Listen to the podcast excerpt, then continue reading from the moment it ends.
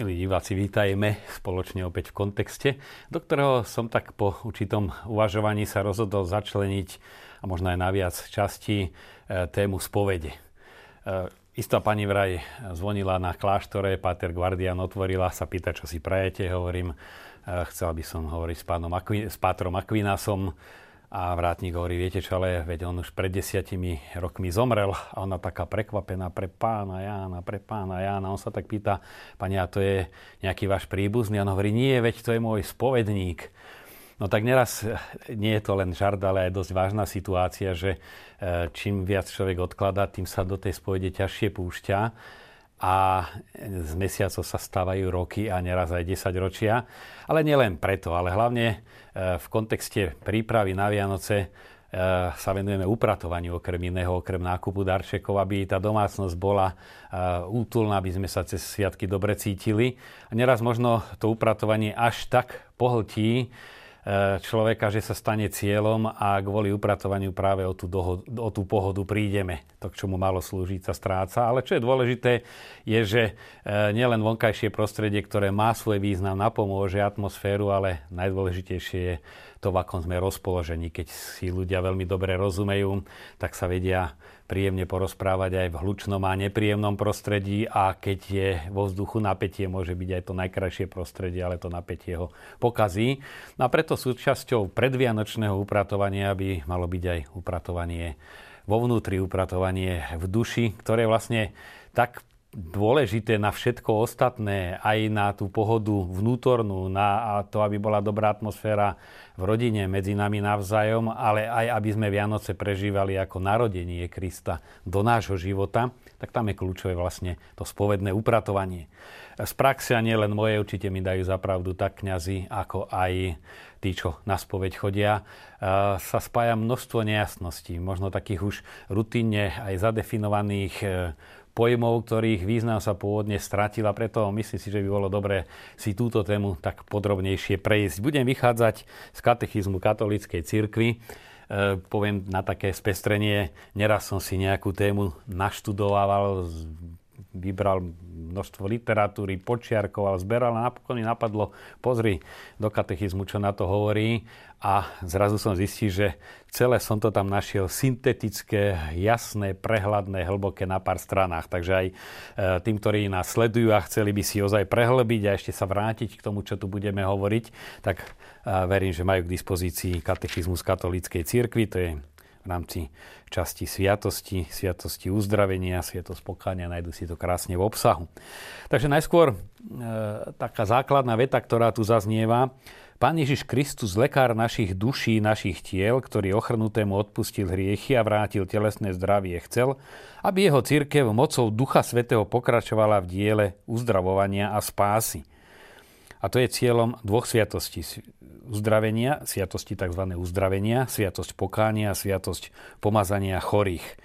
Ehm, sviatosť pokáňa, už sme tu aj povedali za tú chvíľku, spoveď, sviatosť zmierenia, a sa tým označuje tá istá udalosť, ale práve tá e, rôznosť názvov zároveň aj vystihuje najlepšie podstatu, čo všetko sa deje v spovedi. A to tu rozoberá hneď aj katechizmus. Je to sviatosť obrátenia.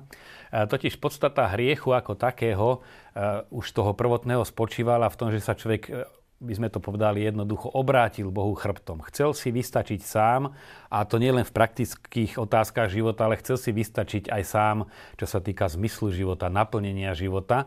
No ale ako vieme z bežnej skúsenosti, že čím má človek krajšie vzťahy, tým je hodnotnejší jeho život. Človek túži po láske, túži po vzťahu a túži aj po vzťahu s Bohom, ale prežívať vzťah s Bohom bez Boha znamená vytvoriť obrovské vákum, ktoré potom zaplňa rôznymi falošnými nahrážkami a tým pádom sa spúšťa celá reťaz hriechov. E, keď to chce byť E, materiálne dobrá, jedlo a iné, tak človek začne holdovať obžerstvu, vedie ho to ku krádeži, závisti, Kaina, Abel vidíme a množstvo iných hriechov, ktoré sa spúšťajú, aj tých vnútorných, aj tých spoločenských. Takže opakom je obrátenie, sviatosť pokánia ako sviatosť obrátenia, že my opäť sa navraciame k Bohu. Katechizmus ponúka ako taký základný príklad, v ktorom vidíme aj štruktúru e, toho, čo sa deje v tejto sviatosti, Ježišovo podobenstvo o márnotratnom, ako ten proces postupne začína. Najskôr sa zameria len na materiálne dobro, ten mladší syn chce si užiť sveta a kvôli tomu, povýši to za prioritu, odchádza z otcovho domu. A potom nastáva ten moment, keď si uvedomí, že aha, ja som si vybral niečo, čo som myslel, že je hodnotné, ale vlastne čo mi z toho života zostalo. A to najhodnotnejšie, otec a otcovský dom e, zostal bezo mňa a ja bez neho a preto, a to je ten okamih zlomu, stanem, vrátim sa a poviem otcovi, zhrešil som. Čiže toto je určitý proces uvedomenia si, že sme sa kde si zatúlali a treba sa vrátiť naspäť. V celom výklade budem používať e, zámerne obrazy z našej bežnej skúsenosti vzájomných vzťahov, osobných, rodinných, spoločenských, lebo tam najlepšie vlastne pochopíme e, určitou analógiou, o čo vlastne ide v spovedi. Potom Sviatosť pokánia, ďalší názov, pretože vyjadruje aj obrátenie, lútosť, e, uvedomenie si hriešnosti. Potom aj Sviatosť Svetej spovede, pretože e, celé to zmierenie s Otcom nastáva, nastáva v sviatosti, ktorú vysluhuje církev a ktorou sa udeluje odpustenie hriechov a človek získava opäť Božiu milosť. A možno už tu sa žiada zastaviť a zobrať si takú atmosféru, ktorá neraz nastáva v rodine, že dojde k hlbokým sporom a či už jeden z manželov alebo e, syn či dcera odíde z domu, teda nastal tam veľký zlom, ktorý sa už aj navonok prejaví, že ide si každý svojou cestou. No a tam nestačí len, že si jeden alebo aj obidvaja e, zúčastnení uvedomia, že nie je to dobrý stav, ale v istom zmysle ani sa nedá len tak vrátiť, ako by sa nič nestalo. To my niektorí hovoria, tak e, žijeme e, oddelenie, manžel sa znova civilne oženil, ale prídu Vianoce, on si kľudne príde domov, ako by sa nič nedialo, pozrieť deti. To cítime, že naozaj v, tom, v tej atmosfére tej domácnosti je čosi zlé, čosi nevypovedané. Aj keď dojde v bežných vzťahoch k nejakému hĺbšiemu konfliktu, je potrebné, aby tam nastal aj ten určitý úkon, obrad toho zmierenia. Že naozaj manžel príde k manželke, alebo na, naopak sadnú si, alebo naozaj pozvejú na večeru, niekam povie, áno, spravil som veľkú chybu, lutujem to, alebo dieťa sa vráti domov, ale to aj formuluje, áno, myslel som si, že je to, neviem čo, nie je to ono. Čiže už aj my to cítime prirodzene, že ten návrat je potrebné ako si verejne a oficiálne, ale nie oficiálne v zmysle formálne, ale nejakým vonkajším jasným spôsobom dať najavo, aby bol, aby bol úplný. A potom je to sviatosť odpustenia, e, čo sa týka hriechu, teda keď ide o medziludské vzťahy, nestačí len, keď ja niekomu ukrivdím, že ja už to lutujem, ale je potrebné, aby ten, komu som ukrivdil a spravil niečo zlé, mi túžil odpustiť. Inak sa ja môžem trápiť, môžem mať dobrú vôľu, ale ten poškodený, keď mi nechce odpustiť, tak k tomu odpusteniu nedôjde.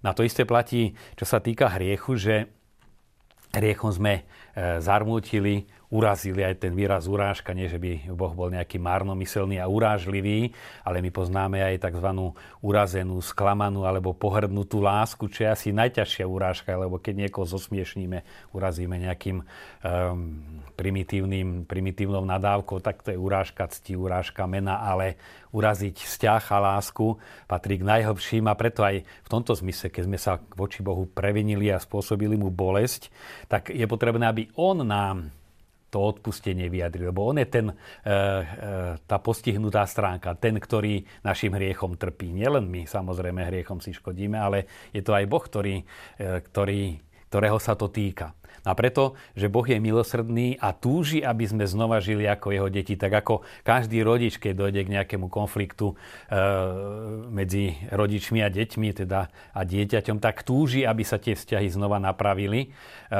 takisto aj Boh túži a nepomerne viac než prirodzení ľudskí rodičia, aby tie deti sa navrátili do jeho otcovského domu, keď použijeme tento obraz a žili znova v tom takom lásky plnom spojení s ním. No a toto gesto Boh zo svojej strany robí tým, že ustanovil sviato zmierenia a vysiela kniaza, aby pretože Boha stretnúť a vnútorne e, ako si precítiť, jednak nie sme na to stavaní, by sme zomreli, jednak nie vždy sme e, až tak vnútorne citliví a preto človeka s Bohom zmieruje človek, ktorého Boh poveril Znova si môžeme zobrať situáciu, že dojde v nejakému rozkolu v rodine, že sa dcéra poháda s otcom alebo s matkou a blížia sa Vianoce, tak tá matka povie synovi, vieš čo, vy si medzi sebou rozumiete, chod za ňou a skús jej povedať alebo skús nejak presvedčiť, že ja čakám a že by som bola rada, že do tých Vianoc by sme to znova dali do poriadku. Že v tomto zmysle treba chápať úlohu kňaza. Nie nejakého úradníka odpustenia, ktorý ide si tam odpočítava nejaké previnenia a tresty, ale že Boh túži a vychádza v ústrety ako cez takého vyjednávača, cez svoju predlženú ruku, aby nám to odpustenie tlmočil a aby nám ho skutočne udelil. Tak ako e, keď dostane odsudený milosť, tak môžu mu ju oznámiť poštov alebo iným spôsobom a taký list je naozaj, alebo odpustenie nejakého dlhu alebo čohokoľvek, tak to je úžasná správa. A takto treba brať aj sviatosť odpustenia ako takého. No a potom je to sviatosť zmierenia a to jednak s Bohom, v tej chvíli vysluhovania sviatosti dochádza k zmiereniu, ale aj zmierenia s církvou. E, znova, keď sa vrátim k atmosfére rodiny alebo aj nejakého iného spoločenstva, pracovného kolektívu alebo aj cirkevného spoločenstva, tak e, vždy e, ten jeden konflikt poznačí aj ostatných. Keď je v rodine len čo len medzi rodičmi a jedným dieťaťom napätie alebo dlhodobo nejaký zlý vzťah, tak ten zlý vzťah poznačuje celú rodinnú atmosféru a trpia tým aj ostatní a sú ukrátení, že mohlo nám byť dobre.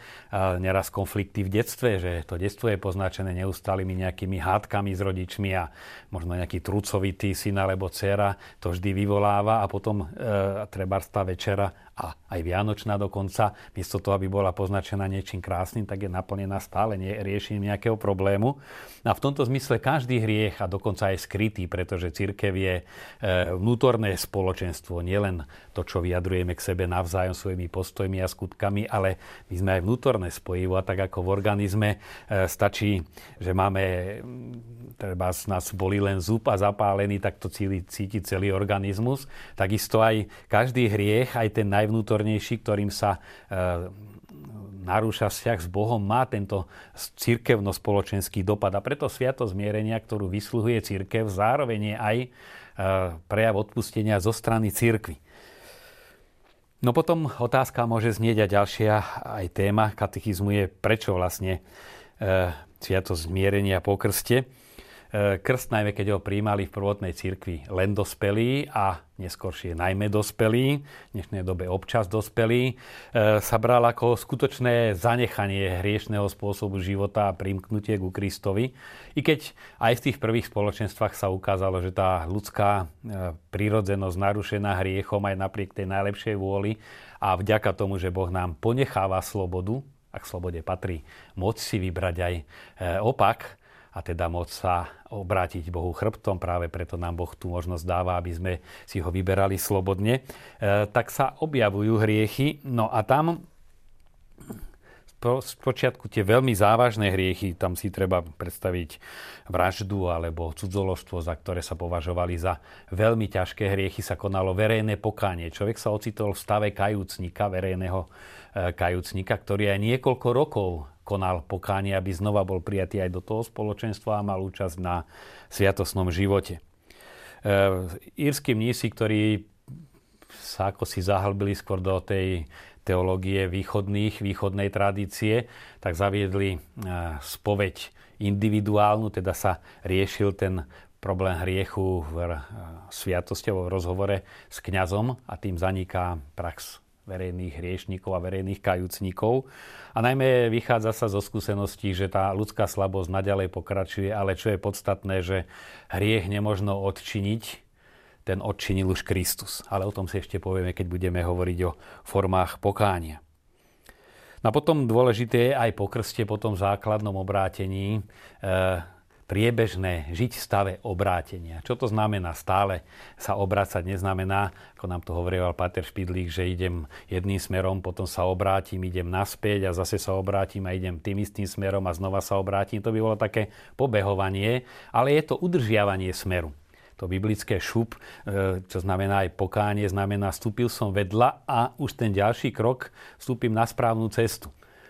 No, veľmi som si to uvedomoval, keď som kráčal po uh, horskom chodníku, uh, kde bolo veľa snehu, ten chodník bol vyšlapaný a keď všetko zafúkal čerstvý sneh. Tam stačilo ozaj len jeden krok vedľa a človek bol popás v snehu a nebolo to aj také ľahké opäť tú nohu vyťahnuť na ten správny tvrdý chodník a ísť, ísť znova opatrne z kroka na krok dopredu. Čiže v tomto zmysle aj to priebežné obrátenie znamená to, čo opäť v bežnom živote, že aj keď sa, ja neviem, mladí, ktorí sa zalúbia a potom sa chcú zobrať a ten akt, že my sa berieme na celý život a chceme sa ctiť a milovať po celý život šťastie, nešťastí, zdravie aj chorobe, ten sa vlastne verejne vyjadruje počas sviatostí manželstva. Vo vnútri oni do toho rozhodnutia dorastajú určitú dobu, e, ktorou sa na túto chvíľu pripravujú, ale to neznamená, že to je rozhodnutie absolútne na celý život. Ono je na celý život, ale treba ho obnovovať aj v manželstve alebo aj v akomkoľvek inom vzťahu prichádzajú e, chvíle, keď jeden zlyhá, druhý zlyhá, keď dôjde k napätiu a to základné rozhodnutie, alebo kňaz zase pre kňazstvo, musí znova a znova obnovovať a rozhodnúť sa pre tú cestu, na ktorú už nastúpil. A preto e, vlastne církev hovorí sa je síce sveta, pretože má svetého zakladateľa, má prostriedky milosti, čiže posvecuje človeka a cieľ má svetosť a má uprostred seba aj skutočných e, svetcov, ale zároveň je aj hriešna a potrebuje neustále pokánie. Církev ako taká a preto tu aj je, aby toto pokánie vysluhovala. No to je stav, v ktorom by sme si mali byť vedomí, že sme. A tu sa už aj nastoluje, alebo núka otázka veľmi častá, na čo na tú spoveď chodiť, keď dnes sa tie hriechy opakujú dokola. Ehm, tu si treba uvedomiť, že my určitú povahovú, povahové črty, ktoré sú do nás písané, si ponesieme cez celý život. E, takisto určitý okruh hriechov vyvoláva prostredie, v ktorom žijeme a to sa dá niekedy zmeniť, ale nie väčšinou zásadne. A tým pádom určitý druh hriechov sa nám bude stále opakovať. E, kto je náchylný k lenivosti, no bude celý život pravdepodobne mať sklon a bude mať dôvod si vyčítať, znova som bol lenivý kto je temperamentnej povahy, tak bude celý život mať e, problém, že občas vybuchne a musí to olutovať a musí sa aj ospravedlniť toho, tomu, na koho zvýšil hlas.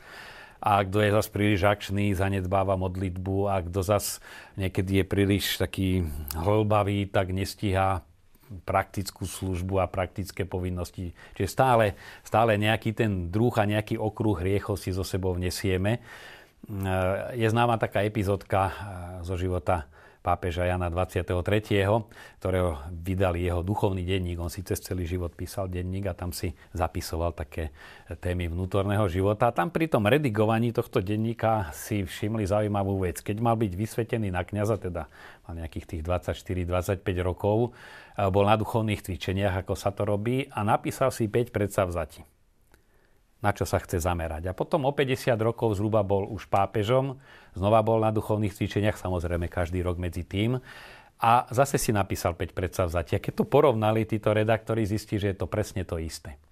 Čo vôbec neznamená, že Jan 23.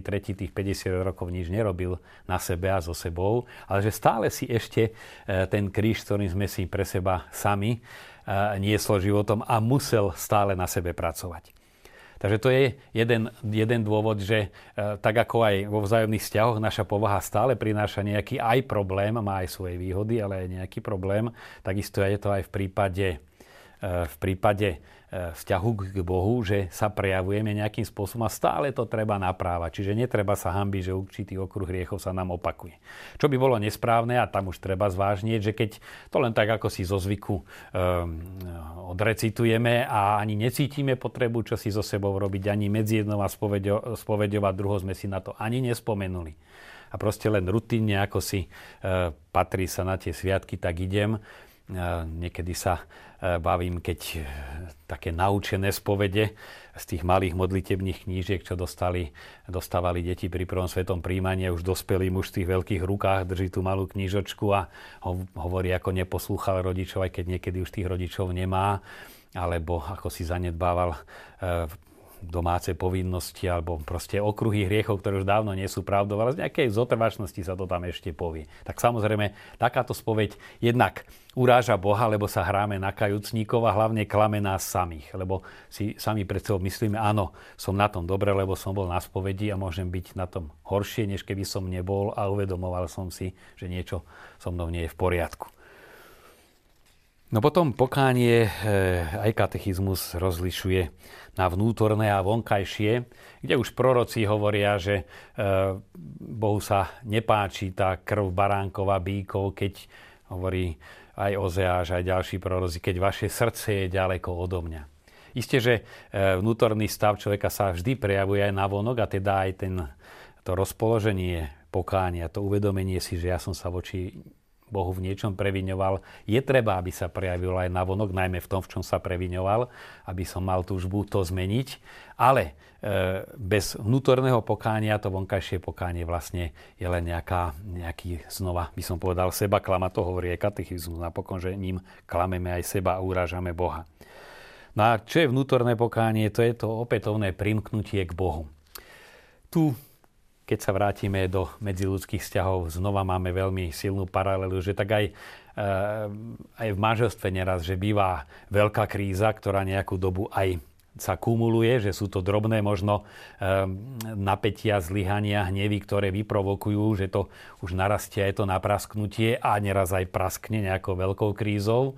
A tam potom už e, dochádza k tomu bodu prehodnotenia, čo robiť a že si rodičia povedia áno, rozvodom sa nič nerozrieši a ak chceme ísť ďalej, musíme si spolu sadnúť a musíme si povedať, ako chceme do toho ísť. Čiže to také veľké, zásadné rozhodnutie, hlboké prehodnotenie. A to isté platí aj v duchovnom živote. Po určitých obdobiach, keď sa človek vzdiali od Boha, e, keď sa úplne odvráti. To neznamená, že musí byť proti Bohu a nie vždy znamen, to musí znamenať, že upadne do nejakého ťažkého hriešného života, ale upadne do života bez Boha tak ako aj medzi ľuďmi, vzťahy neraz medzi bývalými spolužiakmi, veľmi pekné vzťahy kamarátske, priateľské, e, iné, kde si hovoria, alebo z vojny, niekadajší kamaráti, zo zamestnania, áno, budeme v kontakte. A postupne sa každý poberie svojou cestou a samo o sebe aj dobrou, ale tým, že nie sú spolu, tak tam dochádza postupne k vzdialeniu. A my sa od Boha často môžeme vzdialiť aj e, takže nerobíme nejaké výrazné hriechy. Len sa necháme niečím strhnúť, treba aj starostlivo o stavbu domu a to vyzerá veľmi pekné, že sa starám, aby rodina mala kde bývať, alebo o niečo iné. A zároveň ale nenápadne, ale veľmi jasne môžeme zrazu sa ocitnúť, že žijeme, ako by Boha nebolo. E, teoreticky ho nepopierame, ale naše rozhodnutia, myšlienkový svet, túžby, vôbec hodnoty, na ktorých sme zameraní, sú ako by Boh nebol, čiže my už s ním nepočítame. A v takýchto prípadoch je potrebný ten zásadný návrat, uvedomiť si, áno, veď Boh je e, to, čo najhlbšie môže naplniť môj život už teraz na zemi a potom, e, ak nie je života v Bohu, tak vlastne ten pozemský život končí v hrobe a to je veľmi slabá motivácia a veľmi nízka perspektíva. Takže to je to vnútorné pokánie, znamená, keď nastane takéto vzdialenie, vrátiť sa, ale to musí byť vnútorné rozhodnutie. A potom je to aj to udržiavanie sa, že každé také drobné oddialenie sa znova prichádzame k Bohu naspäť. No a potom, tak ako zase zoberiem príklad rodiny, kde treba tam matka je taká svetá duša. E, väčšinou si už sa nám vynárajú z tých dávnejších generácií starých mám, alebo tí, ktorí sú ešte medzi nami, si to tak neuvedomujeme. A človek si práve tým návratom do, do tej rodiny uvedomí, áno, e, aj keď ja som bol akýkoľvek, tak tá matka pre tú rodinu žila, je sa kam vrátiť, udržiava tú atmosféru a to automaticky vedie k pokániu. No a na pokánie je potrebná tiež Božia milosť. Čo je Božia milosť? Isté, že my to tak definujeme teologicky, ako určitú kategóriu dostaneš Božiu milosť, ako keby človek dostal, ja neviem, niekde šekovú poukážku dostaneš a za tú si môžeš niečo kúpiť, alebo knižnú poukážku, ale Božia milosť to je vlastne, že človeka znova zaplaví to vedomie, áno, Boh tu je, Bohu na mne záleží, Bohu na mne záležalo, aj keď som mal dojem, že ma na dlhú dobu opustil, Bohu na mne záležalo, aj keď ja som si žil bez Neho. A toto je to, e, to, je to čo človeku pomáha vrátiť sa. Tak ako ten marnotratný, on si uvedomí, aj keď ja som bol ďaleko e, od rodičovského domu, ten otec určite tam na mňa čaká. No a to je ten dar, že Boh stále čaká, to je tá Božia milosť, tá ochota, ten jeho neustály vzťah, ktorý ku nám má, napriek tomu, že sme akí sme, tak ako rodičia majú svoj vzťah k svojim deťom, akékoľvek sú, nepomerne viac to platí o Bohu, ktorému nesmierne na nás záleží. No a vlastne tá sviatosť, ten príchod na spoveď, aj keď niekedy nemusí byť e, až taký nesmierne prežitý, lebo my sme krehkí aj, e, my sme krehkí aj v tom, keď e, si tú hriešnosť nedokážeme uvedomiť, ale predsa len, keď na tú spoveď ideme, nás tá atmosféra toho Božieho prijatia zahrňa. Idú Vianoce, mnohí prídu na Vianoce domov znova, možno aj až keď prídu do toho rodičovského domu alebo v čase Vianoc, nielen na štedrú večeru, ak nemôžu, tak až tam, keď sú, keď tam prišli, si uvedomia, ej, veru som sa vo všeličom vzdialil a je to škoda. Takisto platia aj o spovedi, že neraz až vďaka spovedi si my uvedomíme, ako sme boli ďaleko od Boha. Až keď zakúsime jeho dobrotu, a tu zakúsime spovedi osobitným spôsobom, nám to akoby spätne dôjde, že to, čo sme predtým cítili tak trochu ako niečo nesprávne alebo hriešné, tak zrazu tak precitneme a uvedomíme si vďaka spovedi, že sme mali naozaj dôvod sa spovedať.